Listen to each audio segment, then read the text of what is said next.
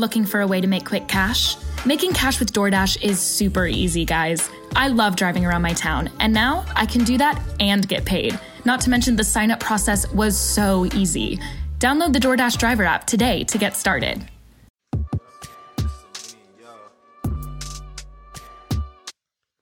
Born in Trouble. Hey, the hey, frame, hey, welcome to the special Tuesday talk being recorded on a Wednesday afternoon. I'm your host, John X, and this is, of course, take two. Because I am your host, John X. And sooner or later, we're going to have to get me an engineer in here so we can get something like worked out. But today we have a great guest for, for everyone, someone I've been looking forward to um, interviewing for quite a long time. One of my old friends, compatriots, Mr. uh, the Honorable, I can't even say Mr., the Honorable Judge Alonzo G. Jacobs. Hello, everyone, and um, um, John, thank you for um having me on. It's my it's my um pleasure. It's my honor um for you to invite me. I always knew you from way back when you actually you were an athletic basketball player. We played in for the same high school team, but I was a couple of years older than you. I was graduating '84. You graduated when? 87. 87. I always kept an eye on you. You were an outstanding player. You didn't know me, but I know you. I knew you. I mean, when people are good, I like to keep my eye on them and watch them. But the funny part is, we, if you remember, we really connected, you and I. You were in, attending Howard University, HU, Yes. and I was interning, and I was interning down in DC. Um, I was interning there with the National Mental Health Association, and we were both trying to get inside. Uh, uh, I don't know if it was a, a building, a club, it was something. It was, was- a huge party. It, it was, was- cold outside. It was it was a party. It was a party. It was a party. And it it was- was, cold outside. Everybody was standing out. We and John, because John is uh, three, I'm six three, and we looked across the crowd, and I looked and I said, wait a minute. That's John Exon from Brentwood. And John looked at me, and then we hooked up ever since then. We were, I was about I was about 22 then, and John, you you were a couple of years, I was about you was 19. undergrad. Yeah. You were about 19, but you were a freshman at Howard. We looked at we was trying to get in that party. Like ain't no party like a HU party. No doubt. No HU Because party the don't HU stop. party never stops. There you go. doubt. Believe it. Well, eventually it did stop, unfortunately, but you know, we still try to keep it going in our own lives wherever we can, wherever we can find that type of thing. But yeah, I that was like that was when we first connected. But you say I wasn't aware of you. Of course I was aware of you, Alonzo. You were the white white letter award winner. I watched you play ball for Brentwood for um probably a team that was less talented than a lot of the teams that came before you, and you were killing them. You were killing them. And I was like, you gave me inspiration to go to the park and work a little bit harder because you were killing them and everything. And I wanted to do the same thing. I wanted to, I wanted to have the crowd cheering for me and lead our and lead our school. I was always aware of you, Alonzo, and I've always been proud of you. And as I've seen you go up step by step by step by step, I've been even more proud. And this to me is like an opportunity, as I said before in the first take, to give you your flowers, bro, because you Well- deserve it. I, I I really appreciate it. There's something I have to say about that, and it goes along with my step up. But I know you have another guest on your show, which you have to talk about and introduce. So I'll wait and I'll, I'll comment on what you just said. Oh, it's just Rob, Mr. Robert Brooks from Philadelphia. They know me. They know I'm you. here all I'm here all the time, except you know when I'm not. exactly, exactly. When I'm out pulling contracts for the man. That's You our joke. every, every, every, they, you know, when I'm out working, you know, hustling, they, you know, they like to have some fun while I'm not around. They think that I don't listen when I'm not here, so they think they, they could they could just accumulate wisecracks and they're, not- they're going to go unnoticed. But I'm counting. Well, I can tell you one thing, man. We we always appreciate you. I know you listen because you did. You're the only one who actually has any type of experience in this whole radio broadcasting area, and you're you're my go-to guy more than even when I even when you're not on the show. I still speak to you about the show, and I appreciate your help. That's one of the things about you know both of you brothers and everything. I've relied on both of you at different points of time for different types of advice and everything. So this is like really a, a great show for me to actually have. Especially Alonzo, from where you come, you come from the same place as us. Maybe even a little bit uh, different, a little bit harder. And here you are, you're one of how many judges are there, black judges are there in the history of Suffolk County? Well, um, in Suffolk County, at all times, there's approximately 177 judges at all times. Now, five years prior to now, maybe 10 years prior, um, 10 years ago, it was 160. But in the history of Suffolk County, there's only been approximately 10 black judges overall, mm. but five black males overall in the whole history. You got 177 at all times. Now think about this.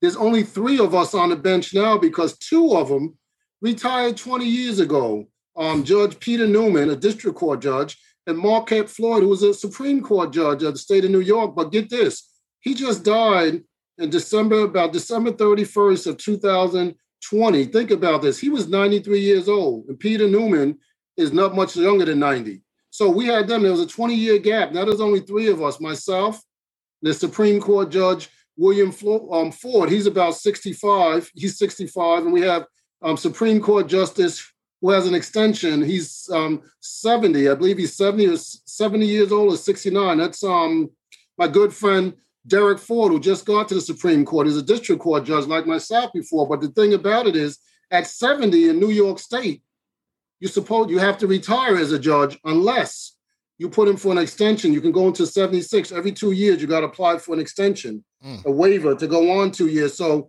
I'm the youngest of the three black judges, and we have four um, women black judges on the bench. There's seven of us out of 177 judges. Wow. And um, one's district court, one of the women of district, one is family court, and one is and two is Supreme Court. So that's it. There's three of us. So we're unicorns out here. Mm. But but it's okay, you know, and it's not okay. It's bittersweet. But let me just point out something to you. When we when um, you know, yourself and Ray Hines, and I have people saying, um, hey, they looked up to me because I was a ball player and I ran the streets, I was a ball player. But here goes the funny part about it. Because I, I, you know, I didn't have a father. I had my grandfather who was um, I grew up in my grandparents' house. My mother was a single mother. She grew up, she was like my sister, but she was my mother. I loved her to death. She died this January. I took care of her till today she died with Parkinson's, which was this January. But here's the funny part about it nobody knew this. Two things because I didn't have any older brothers, anybody playing, I practiced by myself at the park. I brought the ball down, practiced on my, by myself our park in our neighborhood, where we had some bad boys coming out of the park and basketball, football, handball, everything. Mm-hmm. They shut our park down on Long Island Suffolk County.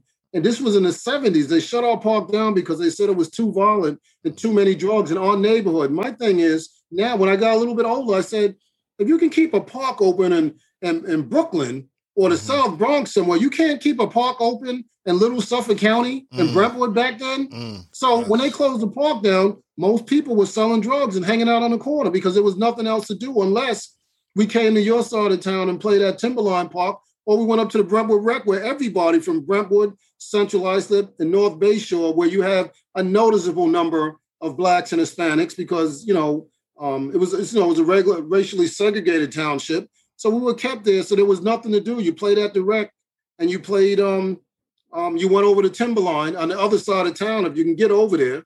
Um, but mm-hmm. with, with that said, I'm going to tell you, I never knew. I didn't play because I didn't have older brothers. I knew how to run the streets and fight and everything like that because. I came from a, a tough household where people in my house, my uncle, one was robbing banks. He was in federal prison. He wasn't afraid. Of, he was super fly. The guy was his car, his hat, his everything, his long leather jacket. I wanted to be like him. This cat was a straight up killer. You know what I mean? Uh-huh. Then I had a couple of other uncles. One was at Attica State Prison when they had the riots.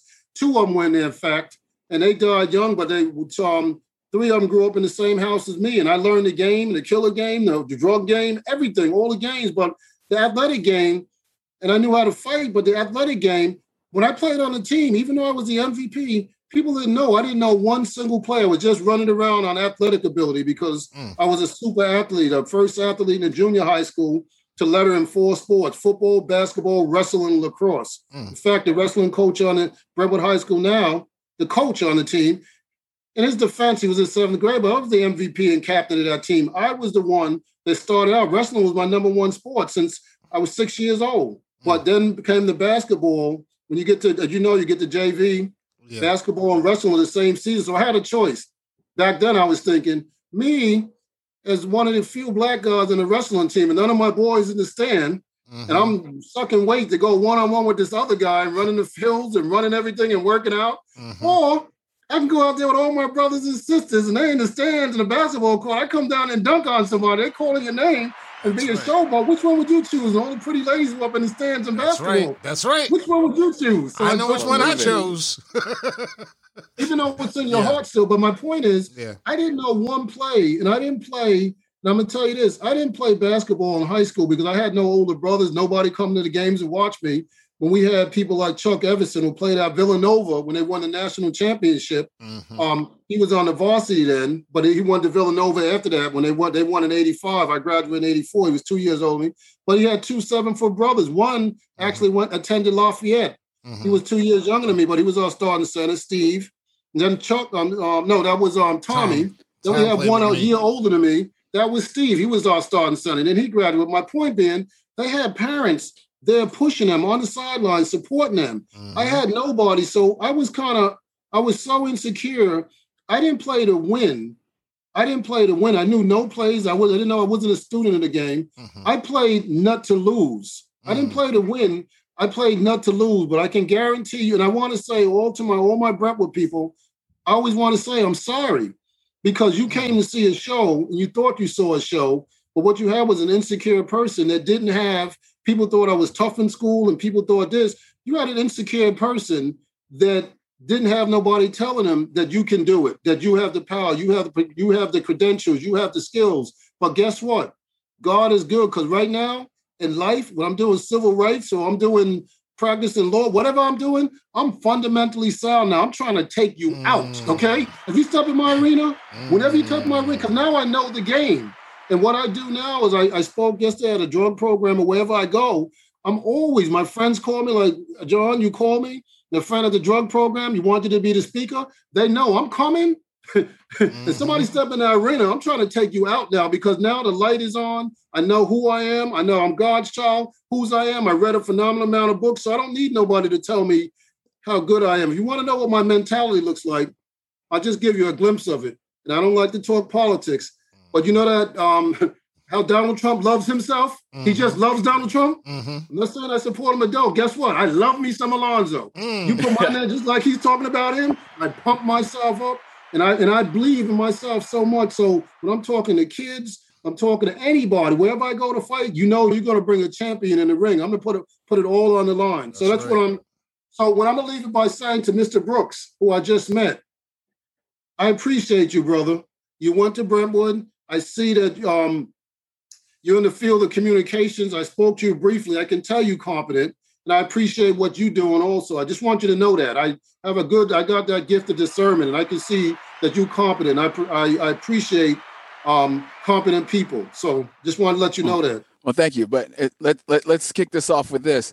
So, what was it that got you from uh, insecure, not believing, looking up to the hustlers, to squaring up with your academics and getting into this other path? Like, how do without the without you said you grew up without a father, your uncles were pretty much pointing you in the wrong direction how is it that you were able to get to steer yourself in the right direction like what got what helped you what helped steer you in the right direction Well, one of, one of the things are I I read books. I read books that take me out of my reality because when I was home, I knew that they were gonna say, "Hey, we got to go kick this door down." As a little youngster, we got to put this work in. You know what I mean? They were older, and they were my heroes. You didn't do it, you was a punk. You gonna get beat up.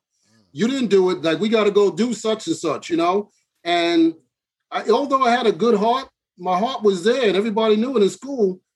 When I went to them streets, I knew it was on. So I stayed in school as much as I could because the coaches, I have a lot of respect for the coaches and refs. You know, we took it for granted back then. Um, we took it for granted that you had to have a game, a high school game, or you had to be this lacrosse. I was on a lacrosse team, one of the few blacks on the lacrosse team. Um, only two of us. And the coaches were just honest to me and they were nice to me. And that was the only place I can get in the classroom, and the coaches with the teachers. So I stayed in school as much as I could at after school programs, played four sports, three sports in high school, triple triple letter athlete, like John said. And then when I was home, I would go in the corner until it was time to put work in. I would read a book because a book would take me anywhere in the world. It would take me out of my reality. You know what I mean? Like I would read the um, Donald Goines, you know what I mean? Kenyatta, you know, the black hero that would go through and help people out in the neighborhood. Or I would read the adventures of what's his name? I mean, it was some white guy that was back then. I didn't know it was in Africa doing whatever he was doing. I forget what his name was, but I used to just read books to just to keep me get me out of my reality. Instead of use drugs, I read books. So then, so that was the thing. Then I started meeting these kids when I go away to college. I'm reading these kids from the city. I'm reading these city kids and they like my hey man, we man, you're a wild cat. You know what I mean? Like you get it in, come and join us. We like the way you rock. You might be a country bumpkin farmer type of cat, but you know what? You're a real dude. You know what I'm saying? You get it in anywhere. So they brace you and they pull you in and they start telling you this stuff, these ideas they have. There's a lot of diversity and there's confidence. And we didn't have we didn't have black elected officials um, back then in Suffolk County. Um, we didn't have any. We had now we have the um, 15th legislature. It was a lawsuit to get a legislative black legislative district. We just got that a number of years ago, but just this year in the town of Islip where I live, there's about 16 hamlets, but three of them, Brentwood, North Bayshore, and CI, have a noticeable number of blacks. So we didn't have those black elected officials like if you go to Harlem or you go to Philly somewhere, you know what I'm saying? Yes. That we didn't have that. No, we didn't have that to look up to. So like Jesus Christ said on the cross, forgive them, Father. They don't know what they didn't do. How do you know what you don't know if you haven't been exposed to it? So I just stayed in school all the time. So to answer your question, and these other blacks that were coming from the city and out of state, and they knew their black history and they knew who they were, and they knew that they had Adam Clayton Powell or, or, or um, Percy Sutton, the Gang of Four, Charlie Rangel, and them. They knew who these people were, and they brought that to me. And once I heard, you know what? And then I watched, they say there's art imitate life or life imitate art. You watching movies like The Godfather, where you can see what's his name, Michael. What's his name in The Michael Godfather? Corleone. Yeah. You see where he took, you know, there's a lot of lessons we learned from that movie. A lot of Mhm. movies. You can see where he took an illegit- illegitimate, illegitimate family. He was a college student. He dropped out to run the family. Mm-hmm. You know what? He flipped it, and I said, you know what? I can flip things like that Mm. and legitimize it instead of running the street like a gangster or a thug. Because you mentioned earlier, um, Mr. Brooks, while we are talking, you don't see gangsters living long. If you see them living long, they look worn out and tired. Mhm. I feel like I'm just getting started. There you go. You know, to go back, the reality of the closing of Regis Park back in the 70s, we, you know, if we ever crossed paths back then, it was because, you know, we come from, I lived in East Brentwood, and where I lived, there weren't any black, there weren't any black kids in my neighborhood, you know, up and down. You know, I'm talking about riding my bike up and down the street and a kid jumping out, big Italian kid jumping out. He's like three years older than me, saying, Oh, my brother's not here right now, so I'm going to jump you right now. And I'm in fourth grade. So I had Yeah. to fight these guys. So it's like my fights were different. I was like throwing hands with a lot of with a lot of like um, criminal white boys that were a little bit older than me. But we used to go over to Regis Park because my mother had a friend that lived over there on Somerset Street, Somerville. And I remember that park. I remember how vibrant it was. I remember as being a little kid. And we're talking about like seven years old because it wasn't open for much longer after that. Going down there and seeing the handball courts and seeing the games and seeing the culture and everything that was going on. And that was something that my mother exposed me to because I wasn't getting that on my side. So much so that people like, when I got older, they would say, Aren't you from Regis Park? I'd be like, Nah. And they wouldn't be able to remember, but I was a little kid that was walking up and down those streets visiting. But what you said about the municipalities and us not having the representation, that's what happens when you don't have the representation in your municipality. Your parks get closed. And then you're forced to go out and travel and become extraordinary. And you and I had to like talk about this yesterday. You know, a lot of your hardships are what made you what you are today. Would you agree to with that to a certain extent? One one hundred percent because um um uh, you know I was uh, you know was married, I was divorced, went through that. I ended up getting custody of my daughter, which I always believed that a kid belonged in the custody, residential custody of their mother, because there's something about a kid that's not with their mother. But unfortunately, my ex-wife decided to move to Georgia when before my brought my daughter between fifth and sixth grade was separated, and I fought that battle because I wasn't let my little girl go with mm-hmm. restraining orders and everything, and I was a struggling lawyer then. But you know what? Me and my daughter struggled through um, that battle. We struggled through that battle, and um, we were getting evicted. I was getting evicted. We had no heats, no lights, and I was a lawyer. People didn't know that, but God puts people in your path. There was a one judge that said, Mr. Jacobs, why are you skipping court, eviction court? I'm like, why should I go to court? What am I going to work out a deal with no money in my pocket? I just didn't show up. It's the embarrassment. Catch up with me. Right. So we're throwing it further behind because I would hit you with a $500 legal fee to other lawyer, which I felt wasn't cool, but it was what it was. I'm trying to fight and struggle. But the judge says, okay, I understand, Mr. Jacobs. And then the case will get adjourned a little further and give me more time, and I would catch up. But I was 500 more a month with legal fees under default judgments. But those things did make me stronger. So I had a cousin recently. Um, this is one of the things. Or I had a kid that failed out of school, a basketball player that failed out.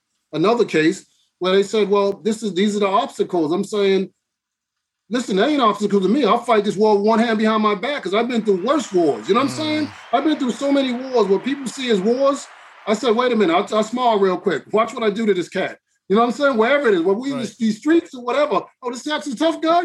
Then you put on that crazy, you know, okay, watch what I do to this cat real quick. Then you reach over like the Godfather, you just whisper something to him. I'm so and so and such and such. And next you know, I tell you, man, when you can communicate, it's a very powerful thing. You tell a cat, you know, you explain to him logically what can happen, what are the consequences, or whatever. People reconsider their position. You know what I'm saying? Yeah. So with that said, um, I fought so many wars. You're right with the obstacles, dark divorces, and people stepping out and cheating on you. And by the way, we had a side of town in Brentwood back then. Now Brentwood has the second largest Hispanic population in New York State. That's number one. Mm. Okay. Number two. Okay, right now. And number two, I want to point this out. We have the second largest populated high school in New York State, Remember where we come from. Mhm. Number three, we have gang problems. We've seen that nationally. It reminds me of think about this. You want to think about this. This is this is Brentwood. We have back in the 80s when they had the crack problem. You remember with um Supreme Team and Fat Cat and all them, and then you had you had up in Harlem in the late 70s, you had um what, what, what aside from Pappy, Pappy Mason and Preem and all of them, Right. and there in um in the South Jamaica. But in Harlem, you had um what's his name, the drug dealer in the Kevin 70s? Childs and uh, Um, what is his name? Um, Mr. Mr. What's it called? Um, Mr. What's his name? I forget. Lance What? Furtado and No, no, they um not Frank White. It was um I forget whatever his name was. I guess he probably worked for Bumpy Johnson for a while. oh while. oh oh oh the the the heroin dealer in the early seventies. Yeah, yeah. Yeah. But let me point this out to you. Think about this. In the 80s, Reagan, they killed a cop in 1986. I forget what his name was, an Irish cop. They killed him. He was watching somebody. He was he was um, defending a witness in a drug case, a murder case. He was defending him. Um, they killed him. So you had the President Reagan and everybody coming to South Jamaica, and that's when they had the war on drugs and the crack and all this other stuff, right? Mhm. Now think about this. Think about this really. That was South Jamaica. Just a few years ago, with um number 45, the president, Mhm. when the president, the governor, the U.S. attorney come to your town, the president, the governor, U.S. attorney come Yeah. to your town, Brentwood. New York, and say you have a gang problem. Mhm. Okay, you have a problem in that town. It's real. It was just like they did in the '80s over there. You have a problem. It's in a situation that got so bad that me and X um, may be known guys and athletes, but you couldn't walk around. You still can, in my opinion. You can't really walk down certain places in Brentwood and CI at nighttime Mhm. in North Bay Shore. I wouldn't walk around at night. I'm a known guy. I X went is a known my- guy, but we're, we're not stupid though. I went to my my uncle's funeral. This would have been like at the end of fifteen, and so you know he's buried out in military funeral, so he's buried out in Calverton. So now we're going to go back for the repast at my cousin's house, and my my younger cousin was like, "Yo, I'll jump in the car with him because they don't know him." Mhm. So li- literally, they were like, "Yo, well, somebody's got to ride in the car with Robert because they don't know him. Like once they Yeah. know you're Brooks, you'll be fine, but they don't know you. So we're go we're gonna ride in the car with you. So so there's cool. Like ain't nobody gonna fuck with me. Like I'm just driving in. Like who's gonna? They're like, no, don't worry about it. We- Just, let's just yeah, go. sometimes they ca- they catch up with you for no reason, and it's like it's no. It's not like you know. It's not about. See, what we lose a lot of lives. It's not about toughness. It's not about being a tough. It's about being smart. You know what I mean? Because some people, a 13 year old with a 22 in their hand. How old is he when he got his hand on that trigger? A Yeah, 13 year old old with a 38 in their hand. Old enough. You get a lot of hmm. baby face killers out there, and I see them before me as a judge, and I see them. I do. I did. I re, I, I ran murder cases, and guess what? I'm a former New York State parole officer.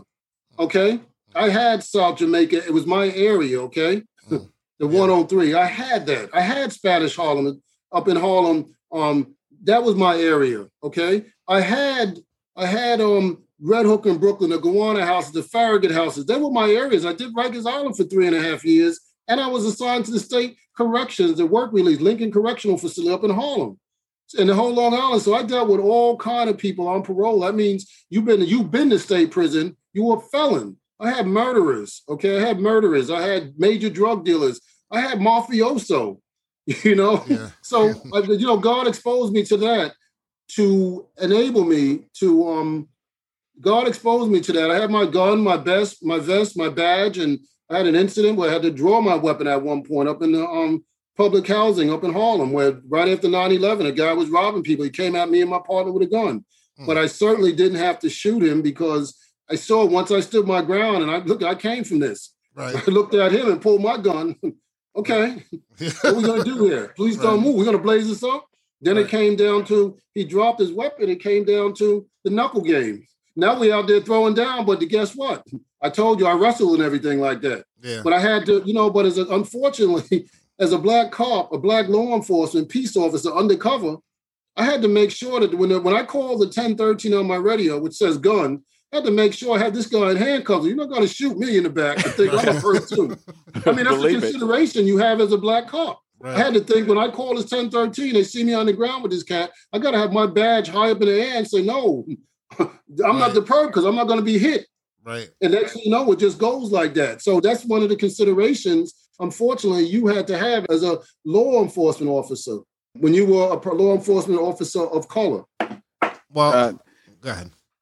No, I was just gonna say it's it's one of the things that I have always found weird about the upbringing in that area. So I grew up in CI first, up until through sixth grade, and right on the edge of the New D. So So sure.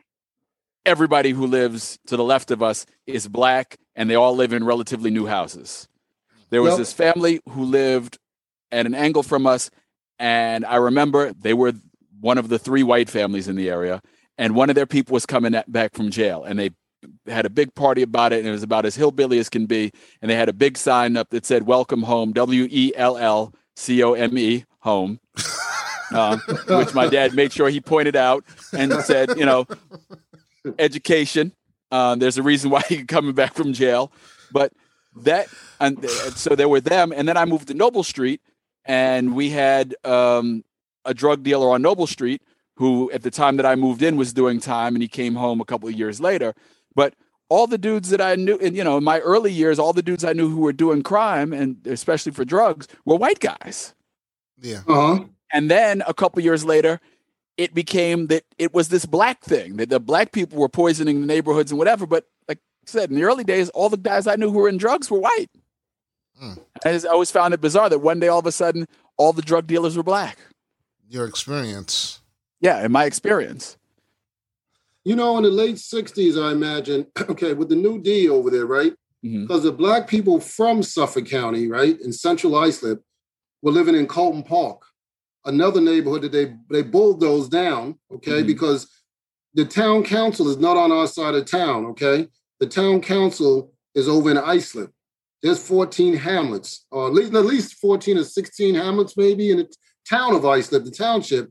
But we only have a noticeable number, like I said, of blacks, and um, and a number of um, Hispanics is so large. I mean, they about 80% of this that Brentwood High School, when I was there, was probably 50 25% Hispanic, 25% black, and 50% white. But now it's 80% Hispanic, the Brentwood School District. Okay. Um, they have a 400 about a 450 million dollar budget and they control 2,500 jobs. so it's a, it's a mammoth. But my point being, in a new development, right right now, I would say probably the late 60s, early 70s, that's when blacks moved out from the New York City. So a lot of blacks in that area were what we call them two-parent households. you know what I mean? Like Colton Park was just raggedy. You know what I'm saying? That Right. was a hood, just like Regis Park. Right. It was raggedy. But when you went to the new development, they had two-parent. Most of those people, and I love it over there. I have a lot of people over there that supported me in every election I did. I got people over there, the parents over there, they're older. They're like parents to me.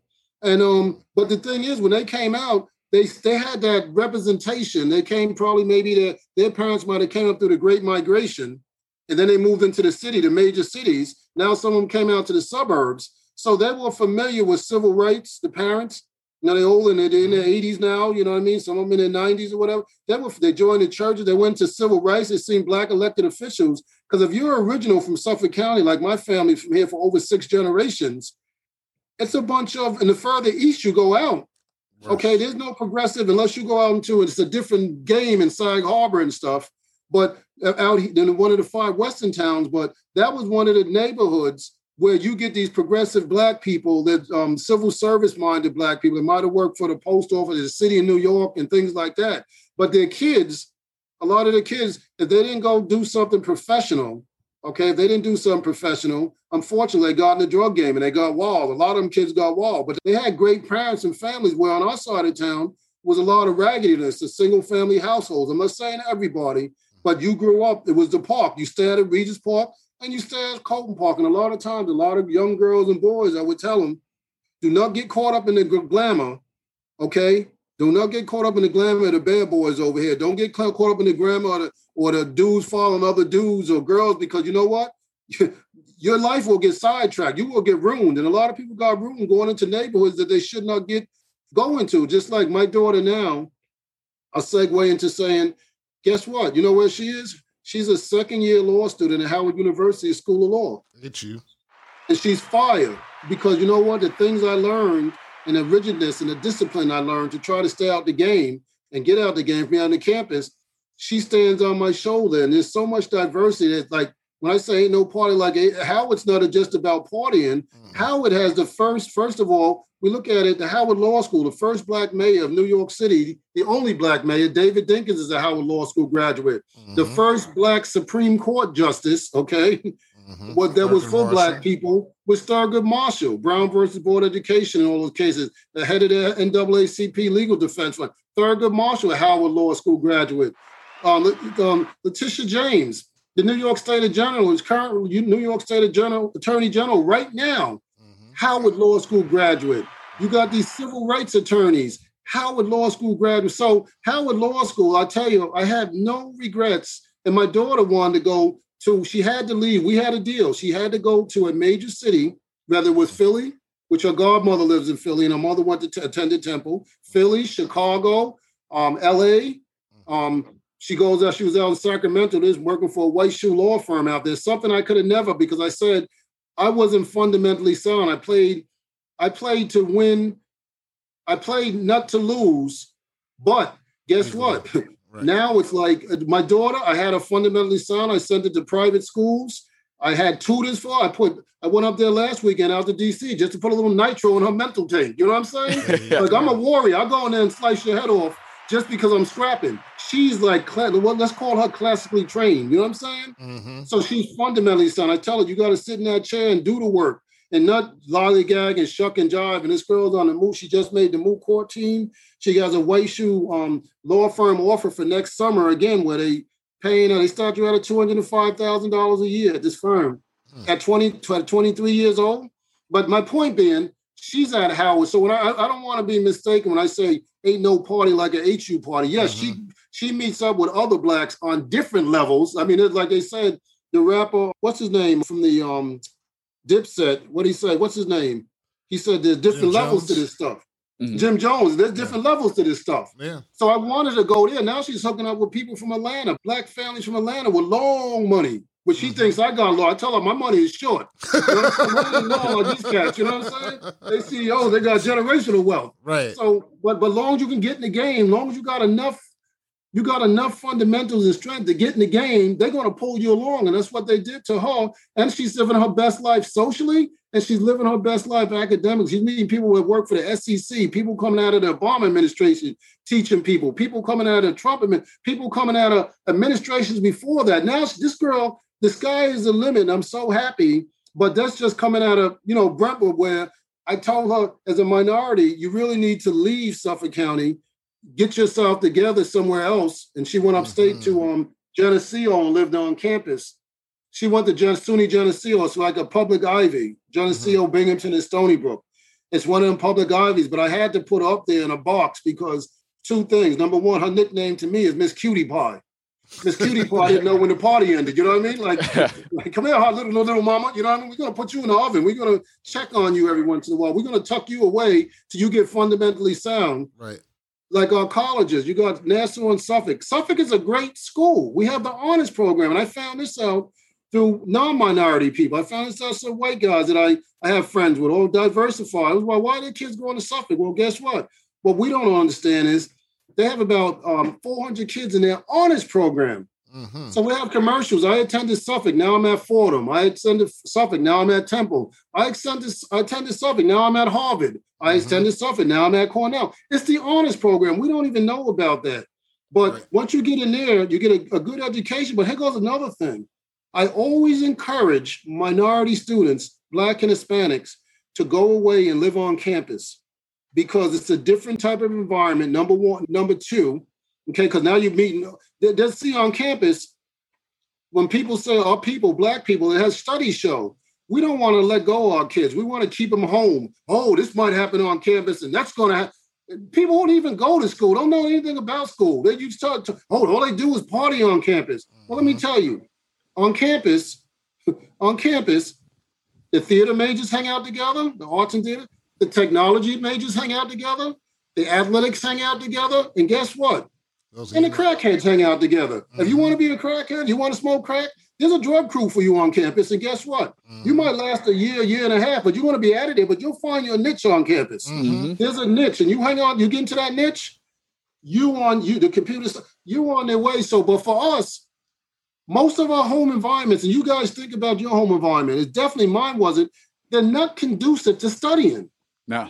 So you serving two gods. You come home and you got a brother or you got your boys saying there's a party or there's these girls or they got beef with somebody. And guess what? You home with your boys, they got beef. Guess who else got beef? Or you a punk. Mm-hmm. You got to ride with them. And anything could happen through the grace and mercy of God. I, we each of us, I'm sure you say, we stand before you. Could have been that one incident that yep. somebody could have died. It could have been that one incident where you have to do what you have to do, and but you don't have that heart to do it, but you have to do it because you just gotta tighten your butt cheeks, tighten your heart, and learn. But my People. point being, so the environment for a young lady, if you got daughters or you got sons, late at night, think about it. I said, we have a gang problem. So your little kid is going to Suffolk, let's say, there's a snowstorm, two or three in the morning. They can't stay to five and six in the morning and drive home because a gang member may catch up with them. Somebody may catch up with them on the way. Then you come home and guess what? Your brother or your, your, uncle, they fighting pit bulls, you know what I mean, in the yard. And, and you try to stay up late, somebody's playing loud music, and your boys are saying this. When you on campus, guess what? They got security on campus. And a lot of times, unfortunately, security, the main reason in many cases, are not there to protect us. Mm-hmm. But guess what? You're going to catch a backdraft. You're going to be protected because they teach you in our community. They teach you. We know that in our community, you can kill each other, but you better not step outside that community and kill nobody else mm-hmm. because now somebody's coming for you. They're bringing numbers for you. Mm-hmm. So, with that said, your kid gets the benefit of being in a Connecticut state to three, four, five, six in the morning, seven, and nothing's going to happen to them because we know that if you you mess around, just think about it. Just think about it. Fordham University is in the Bronx. Mm-hmm. Columbia is in Washington Heights. Hofstra's in Hempstead. Ohio State's in the hood out there. We know you that can. Temple, you know, you don't mess with none of those students at Temple. You don't mess with right in Hempstead. You don't mess with non-white students and thing, You know that because there's a message. You will get hurt.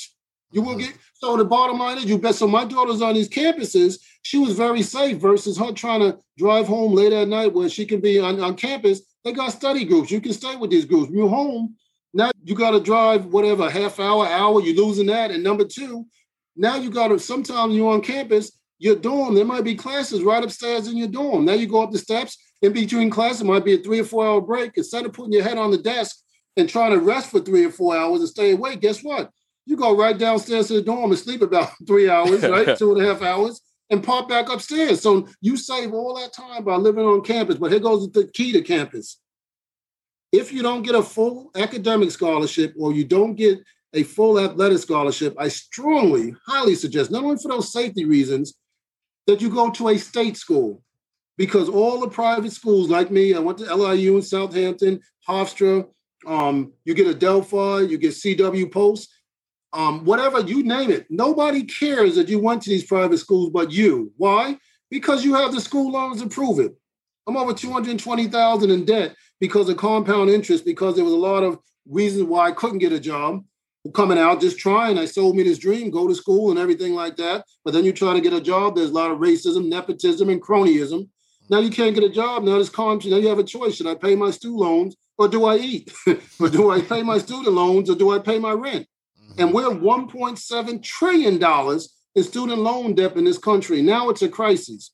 Mm. Unfortunately, I was a pioneer on defaulting on loans, not because I was a bad person, but I couldn't get a job to pay off these loans. Then you have these deferment programs. Like right now, Biden, he gave forgave, but we're 1.7 trillion. Right now, he gave about 53 billion dollars um, in student loan debt, but that's for the nonprofit organizations. I mean, the for-profit organization, for-profit schools that people got allegedly got ripped off at, which Mhm. I, you know, I'm not going to, as a judge, I'm not going to comment. I mean, now you read between the lines, or like military veterans. But guess what? For people like myself or other people who went to school couldn't get jobs, and you with other school, they said at the rate he's going now, when if he re, if he left office at the rate he's going now, at that 1.7 trillion, he only forgave like four or five percent Mm.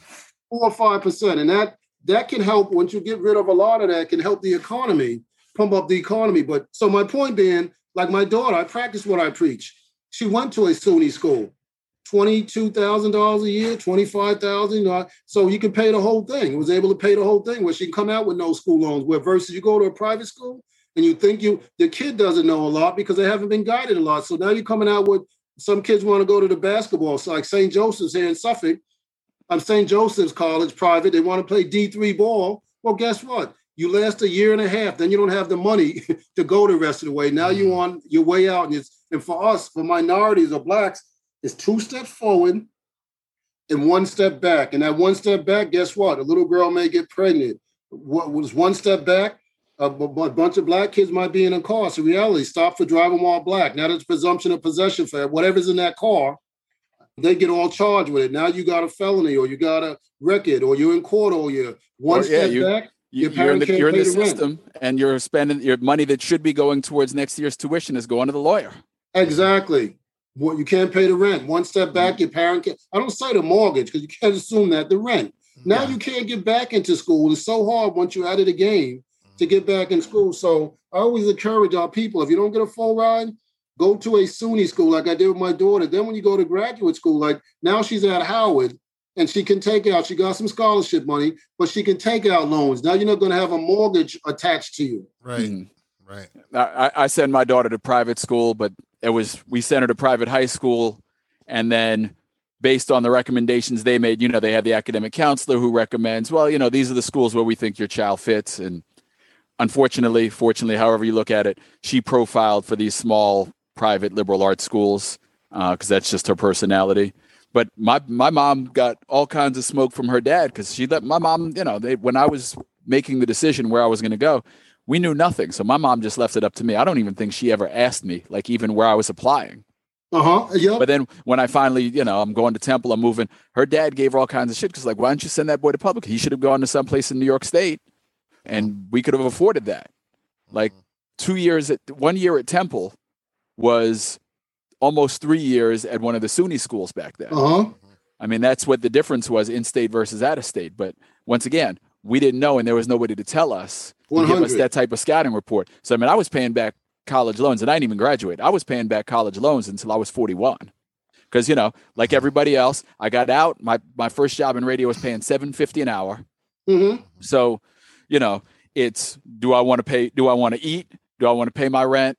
Uh, do I want to buy my bus pass so I can get back and forth to work, or do I want to pay my student loan? So then you get into you get into forbearance situations, which you think is a gift, except the interest is still compounding. 100. and that 100. that's the bullet that they don't nobody really explains to you. Yep. I mean, I'm I am full on about the fact that everybody, no matter what they do, should get financial educate financial literacy education. It should be part of high school, and the fact that it isn't is kind of criminal because Yep. that's how the that's how the game is really played. That's how they keep us in the dark, Right. you know, and and get involved in some of these financial vehicles that we really have no no business being in. Well, hundred percent. my experience was a little bit different going to Howard. Um, at that point in time, my father, my father was at, he owned his own truck. He was a tractor trailer driver. He owned his own truck. So we were used to having money. And at that time, HBCU was affordable.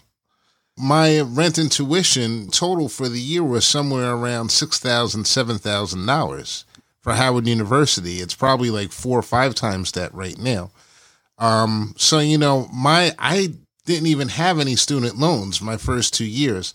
Then you know Wow, we had a little bit of a yeah. Then we had a then we had a little bit of a you know we had a little bit of crisis at home and um I had to basically leave at that point in time because it was more of a responsibility thing. And there was no one really to take care of my mother when she got sick, so I did leave at that point. So I don't I don't have those stories. The worst story I really have is I get letters from Howard University. I owe them like a thousand dollars or something like that. So, but I can't imagine what it would be like. And you know, part of my experience, though, what you said about Rob, you know, about your mom not knowing where you were char- where you were going to. My parents, my my issues with my tuition were off often came from the fact that my parents didn't have any idea as to how to plan to make my payments. So Mhm. I would have deferred payments. I'd have say two thousand due at this point, two thousand due at that point, thousand due at that point. I know how much money my father made. He would bring home like a lot of money, but it would still get the financial literacy was still lacking. My father had a mortgage. We moved into a house, and at that point in time, when you buy that house, I always say that they paid a higher rate than. Not only did we have a did we have a decent house, but I'm sure my parents probably paid about a third more than everyone else that was on that block for that experience. The black tax. The black tax, and that's exactly what it is. It's a black tax, and um, I would have gone so- to Howard. It would have been I would have saved some money and gone to Howard. Except my friend John went there the year before me, mm, and after visiting and seeing what was going on there, I could not imagine with my uh, with my extreme thirst that I was going to get through Howard. oh Uh, my God, I know what I mean, you're saying. the, uh, yo, between you know they they serve beer in the punch out every day. You can buy Yes, you sir. can buy um, pictures of Löwenbräu at the student center yes, sir. and all those honeys. That Yes, was sir. a recipe for disaster. yes, sir. Yes, yeah, sir. well, you know what? I, I, I, because of my uncles, some of them, couple of them shot needles and drugs and stuff, and and um, you know, and the crime. It wasn't my drugs. I, I could tell you. I mean, I was a super athlete. I run. Mhm. Drugs wasn't my thing, and I had my first drink to my because I seen it. I grew up in the game, heavy, the the alcohol. But let me tell you, beautiful woman, that my Achilles heel. You know what I mean? Oh. like Jay Z said, my Achilles heel. When I went down to HU, you know, I wouldn't have, you know what I mean? Like, not to say, listen, I have a lot of respect for women. I was raised by women, but those women were so gorgeous down there. Mm. Um, that's that would have been my, you know what I'm saying? So I'm Mm. we all got uh I- listen, I never judge nobody else because we all certainly know we all got our own cross to bear, our own weaknesses. But when I went down there, it wouldn't have been my country bumpkin self, it wouldn't have been a good look because I would have tried to rap to everybody, you know what I'm saying? Oh, I, I, Looking like yo, a dog chasing buses or something like that. Well, I- I- I have to No s- cars and no buses. I have to So I say, just even when going for finals my freshman year, I saw beautiful women I had never seen on campus before. Because the because the schedule's different and it's staggered for your finals, and it was just like, damn. But the thing about Howard that made it great though is like they weren't just beautiful women; they were intelligent women, so they could actually have a conversation with them. So it's like after probably the first week, that whole allure of all the women kind of like it kind of like wears off, and then it's just like, oh, that's that's like you know Beth, or that's like you know Anne, or that's like you know whoever, because they're because you actually learn a better you at least I did. I learned more respect from women at Howard University because it was different than the girls that I would meet here on Long Island. you know, coming out, coming out like after the basketball games, after you've won, and you walk up in the stands, you say, "Hello, honey, how you doing?" And they go, "Hee." Yeah, yeah, yeah. You know, this, like you know, that's the sentence. You're right. There were definitely there were legacies at Howard, legacies of intelligent, beautiful women. They were intelligent and they were beautiful and substantive. There was a lot of legacies. Um, yeah, so that that was that's a, you're right. That's a great thing It's a- about um, HBCU. And in fact, a lot of kids, like my daughter, made a conscious choice. Do you know that? Um, I don't know if you two know this, but there's a book written by um, this guy writes for the um, I think he writes for the Washington Post. Eugene Robinson. You know Eugene Robinson? yes, Mhm. yes, yep. I loved Eugene Robinson, but he wrote a book, and they say why. You know, the, the thing is, why don't black people? People always say, why don't black people stick together?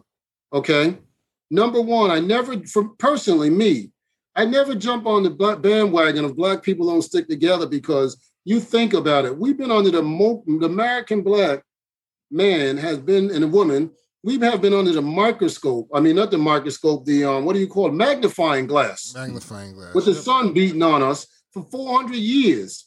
Mhm. But yet and still, you got three brothers right here talking. You know what I mean? Three That's bro- right. intelligent brothers right here That's right. Talking that had to learn from trial and experience. We're still standing. That's and we stick together. Me and X stick together. Me and X got boys that stick together. X sticks with you, Mr. Brooks. Now I met you. So people say they want to always use that. Oh, you know, the crabs in the barrel. You know, that people always like to get down or, or say, you know, um, when they go to college, it's all they do is party. People never went to college. So you really have to shoot these people down and let them know, no, we not. I'm, I like to have fun, but I'm not a shucker and jive, and I ain't nobody's joke. You know what I Mhm. mean? Right. Mhm. So, um, so with that said, Eugene Robinson wrote this book when they say, "Why don't all blacks sit together?" Well, guess what? In his book, he broke it down, and you should. I mean, it's a must read. It's, it's he broke it down. He says, "Listen," he broke down there's four different classes of black categories of black people. You got the transparent blacks like Valerie Jarrett, and it starts out with the head, um, Bill Parsons, who was ahead of Time Warner AOL. Mhm. You know, he's having a big party, but it sounded like a group of white folks having this party at this mansion down in Maryland somewhere, Virginia. Right. But it, it, when he starts the story off, but really, it's Oprah Winfrey and them are coming there, and and all these these um Valerie Jarrett, who These introduced her father. I think he was the first head of the um, rail system down in D.C. somewhere or or Chicago. So Valerie Jarrett, all of them are going to this party. So he says they're the transparent blacks. The only people they speak to is God. then the next group of blacks you have, the next group of black is interesting. You got the middle class blacks like us. You have the middle class blacks like us. Then get this. You got a third level of blacks. Okay. You got the highest transparent. You got the middle class blacks. Okay. We all have different interests and different upbringings and different cultures because you can't, it's hard to get. So then you got the third grass class of black. Get this. The Africans and Caribbeans. Mm, So that's a whole different culture and a whole different, you know what I mean? So most definitely. that. And then you got the last class of blacks. They're so low on the socioeconomic rung that that they, you know what I'm saying? Like you, Right. we know that the la- they're so low on the rung that they really don't have a chance of getting out. So what happens is, but everybody looks up to the group ahead of them, and everybody looks up to the transparent for one reason or the other: the intelligence, the bling bling, the this or that. The African Americans or the middle class blacks that are there, they look up to them because you see hard work and all that stuff gets us that way. The African and Caribbeans, in the lower, the socioeconomic class, lowest class, they look up to them for the bling bling. You know what I mean? Because they got all these material things. Mhm. So Eugene Robinson, but another profound thing he said, so you can't put these groups together and expect everybody just because you're black, that don't mean you're black. That don't mean you got things in common. Right. Then he one of the other things I'll leave you with this that's profound about it. That I was gonna um he says, now think about this. Now, this book was written about six years ago. Half or more than half of the black students at Ivy League schools are sons and daughters of African immigrants. Mm, And those African immigrants, get this, that came over had more elite degrees than any other immigrant group that ever came to America, including the European, the Asians, all of them. So they had elite degrees coming over. So my point being, when you have these affirmative action programs at these schools, affirmative action, a lot of times, and you don't want to know, I don't want to divide it, but they were cut out for American blacks. But if these kids are coming from like everything is pedigree, whether you play basketball like Kobe Bryant or or the um, um what's his name Thompson from or Steph Curry, they have pedigree. They've seen it. They grew up in the game. Mhm. Okay, pedigree puts Kyrie Irving. People pedigree puts you ahead, and you got to make up for that ground somehow. And you got to really work hard and network hard and everything. Because when people grow up in any kind of game, like Michael Jackson, he could have been the biggest whatever weird guy, but guess what? He knew how to get in that studio and make music because that was his Mhm. pedigree. Or, or you look at the Mayweather, he can make a lot of money. You ever see his father fight? That's Mhm. pedigree. My point being, so when you apply to these schools, when black students here apply to these schools and they have a certain amount of seats, they have a certain amount of seats open, quotas open. Mhm. And before I say quotas, I want to put it this way. All these schools ask for legacies Harvard, Yale, Columbia, Michigan, Howard. And the real thing is, if you have one parent that, so I want to wipe the racial thing out of it, just to think that quotas are just because we're weak. Right. If you have one parent that in these schools discriminate the Ivy Leagues, if you have one parent that went to Harvard, you have a 20% more likelihood of getting into their school. If you had two parents that went there, you have a 40% more likelihood to get in. So an average kid who thinks that they're going to just apply and get in, there's all kind of games set up to get into all these schools. Mhm. So with that said, with the half or more than half, nobody can represent your interest like you can. Like I can't go over to Jamaica, Haiti. I can't go over to as any country in Africa and say, well, I'm going to represent the black people, their interests. So there's people from other cultures and countries that cannot come over here and represent our interest. Mm. You're not shutting them out, but they can't represent your interests like you could. So what I say is, when they have these affirmative action programs at these schools, and, and that person has a professional parent, doctors or whatever. In fact, there was a kid from William Floyd, a black kid, about five years ago. He got accepted to all was seven or eight Ivy League schools, and there was one and two in Elmont. But guess what? They didn't say. At least two of them, their parents were African. So now you took an implant, you put him in the community. He played football and stuff, but his parents, one was a doctor or a nurse in Africa, a, a doctor there, but they're a nurse here. Now you're dealing with somebody who's academically trained, Mhm. taking the LSATs and the ACT versus somebody who, I mean, you get Americanized, things start slipping off because we have all the luxuries. Now they apply to the University of Chicago, Northwestern or Northeastern, or they apply to Harvard or Yale, they get a lower ACT score, or such and such score. And guess what? Your kid is out, that kid is in. Okay, so then they got the competing thing. So now who's going to represent at these top schools? Back then, I would say top schools, because now the black kids are saying, you know what, with all the stuff going on today, you know what, like my daughter said, I'm not even applying to Ivy League school. I want to go where I'm accepted, where they're mm. going to take care of my whole person, where they're competent, they got all this stuff. My she she didn't want them. She wanted to go there. She's totally 100% comfortable. I'm 100% comfortable about her going there. But my point being, the equal chance, and I was going to write the University of Chicago, but she said, Daddy, don't, because she says, you bully everybody. And yes, I do bully everybody. I just bully people. That's what I do. That's just what I do, baby.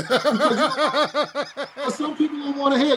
Mr. Brooks, you know that some people, no matter how much you write logically, no matter what you write logically, people will create a fact gap, insert convenient, insert their own facts, create their own narrative, and go with that. Mhm. You can have all because I don't want numbers. I want to fight sometimes. I just want to fight because that's the only way you can get things across. So my point being, if you wanted the option of getting your kid into these schools, so I was going to write Chicago a letter and say, listen, you have to have somebody there that understands that there are American blacks being deprived of opportunities, and then these same blacks are going to come back. Like I never left Brentwood. I decided to stay in my community and help my people. But if there's no Alonzo or there's no Exum, okay, John Exum in our community, or if there's no Robert Brooks over in Pennsylvania, is there's a gap? Who's going to represent your story, your narrative? Who's going to represent that?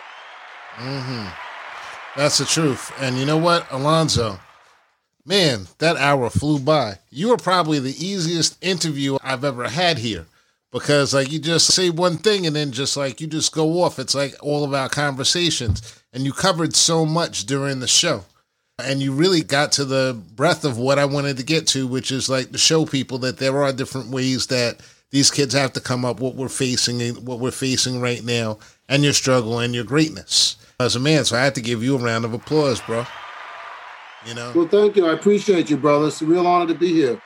There is one other question I wanted to ask you, though. I know I promised you I wouldn't ask you any legal opinions and everything, but I have to ask you: R. Kelly not guilty or guilty? Wow. you know what? You know what? I, I, I, you know, I, I, I can't. You know what? Here goes the thing: is I have certainly haven't been following the case. I loved R. Kelly's music. I thought he was a musical genius. However, everybody. One one thing we got to be clear about. Okay, no matter how we feel, everybody should have the presumption of innocence. Okay, Okay. because once you you know we can we can trump up a case against anybody or we can it's funny I use the word trump or we can use the words to, to go take them away from somebody or, or be in support but once that as you know Mr. Brooks you know this well you, you can't argue with somebody who buys the ink by the barrel because once that storm comes and everybody says hey so and so is not the man no more or, the, or such and such is not the woman anymore once that firestorm you start arguing with the media one only one person I knew that can argue with the media pretty effectively, man, is that last president. I don't know how he did it, but he was able to battle everybody. Like I, nobody ever did. Nobody ever battled like that with so many. Um, he he was so relentless in his point of view like he, the facts be damned like he Mhm. if if he thought it he said it and he was just going to repeat it until you either believed it or you stopped asking him and Yeah. really he just wore people down Yeah, people. he's like yo we're not going to ask him about that stuff anymore because we know he's going to lie so we're just going to move past it People believe there's nothing to admire about Donald Trump, but I definitely disagree. I've given him I've given him credit for that exact same thing on many occasions because you know you got to be a certain type of like personality to just be like no matter what I'm I'm just running through. He's just running through. He don't care. He don't care. You know what? You know what, I, X, I agree with you 100%. You know what? I'm not going to say whether I support him or not support him because I can't take a political view as a judge or whatever, but I mm. can say he did have some admirable traits. You know what I mean? Like you said, you got it. This cat was, this, this, this cat, like he was the only guy that I knew that could actually be battling with them for like turn on anybody. Like you can turn on Fox 5, just turn on them. You know what I'm saying? Like, just- that's gangster. You know what I mean? That's, you gotta respect. That's gangster. yes. like and his whole his whole way of doing business you know where he basically you know he does and i'm not saying it's right i'm just saying the fact that he carries himself like this i mean oh he does business he does a contract whatever you do the job now he comes back afterwards and nitpicks the crap out of it. And dares you. He's just like look i'm going to pay you 35 i don't really like the job you did. I'm going to give you 35% of what i was supposed to pay you. You don't like it? Take me to court. Mm, and he uses the courts like they're his personal bot, like they're his personal sentries. mm, That's yeah, he did. He he, law- he lawyers up, and hey, if you got enough money and you want to see this all the way through, God bless you. Like you said, And it- and, Yeah, and so it's not right living- and it's not moral, but you gotta respect somebody who is dug in and gonna fight like that. Well, you know what? His legacy, his real legacy. Um, you know what his real legacy is. January sixth. No, well, n- well, you know what? That might be a lot of smoke and mirrors. What? What? I'm not. I can't I comment know on you that. can't say that. But his real Yeah. legacy is it's like a boxing match. You see a guy, you see a guy like I guess uh, I would say that remember the Julio Cesar Chavez um, Meldrick, Meldrick Taylor fight. Mhm, Chavez was a body puncher man. Mhm. Meldrick Taylor was looking good, punching in the head and all that other stuff. But after that fight, and that Meldrick Taylor's a Philly guy. You know, what that Philly stable with Pernell Mhm. Whitaker and all those guys. And I like them Philly fighters. They I call them flash fighters because what happens?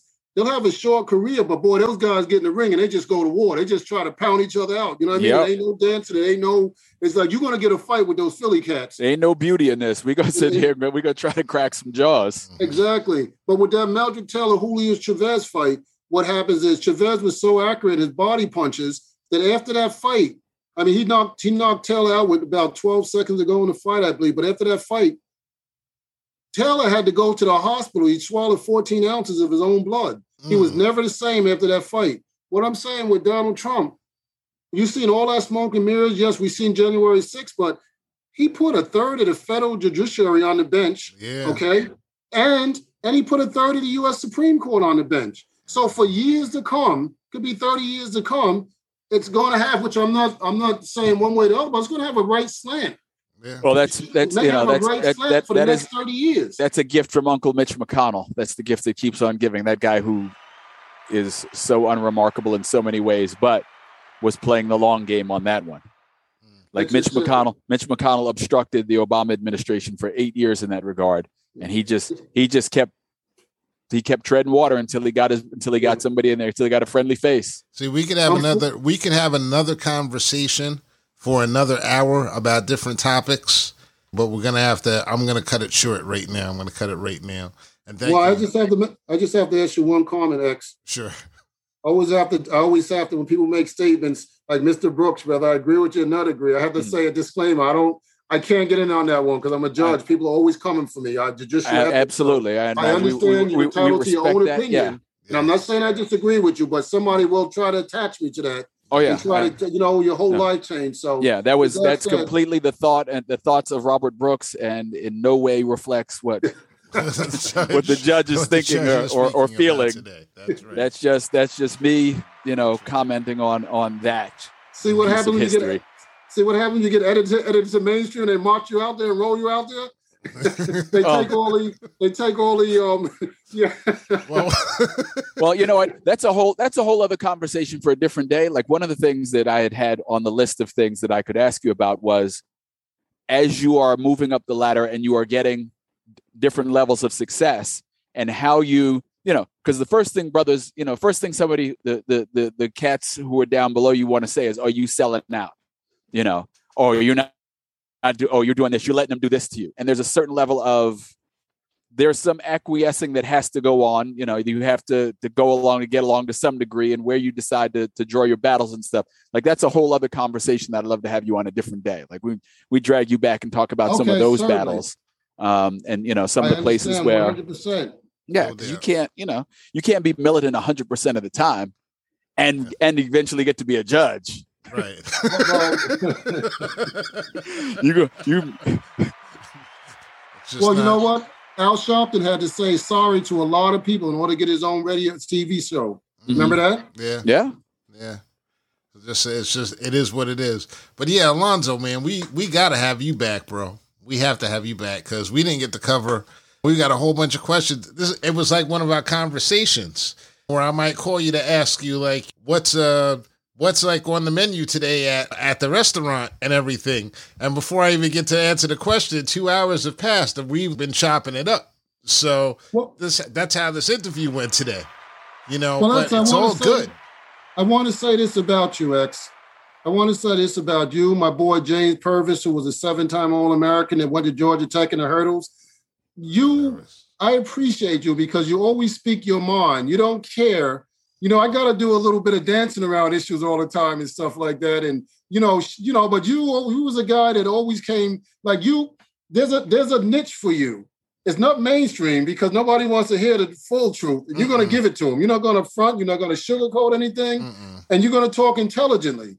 You and Purvis, I respect you, Catch. Where where you'll have you'll have a you'll have you'll certainly have a uh, you'll have a just like um what's his name? He's number one on Fox Five. He's the number one conservative. What's his name? Tucker Carlson. Oh, okay. Yeah.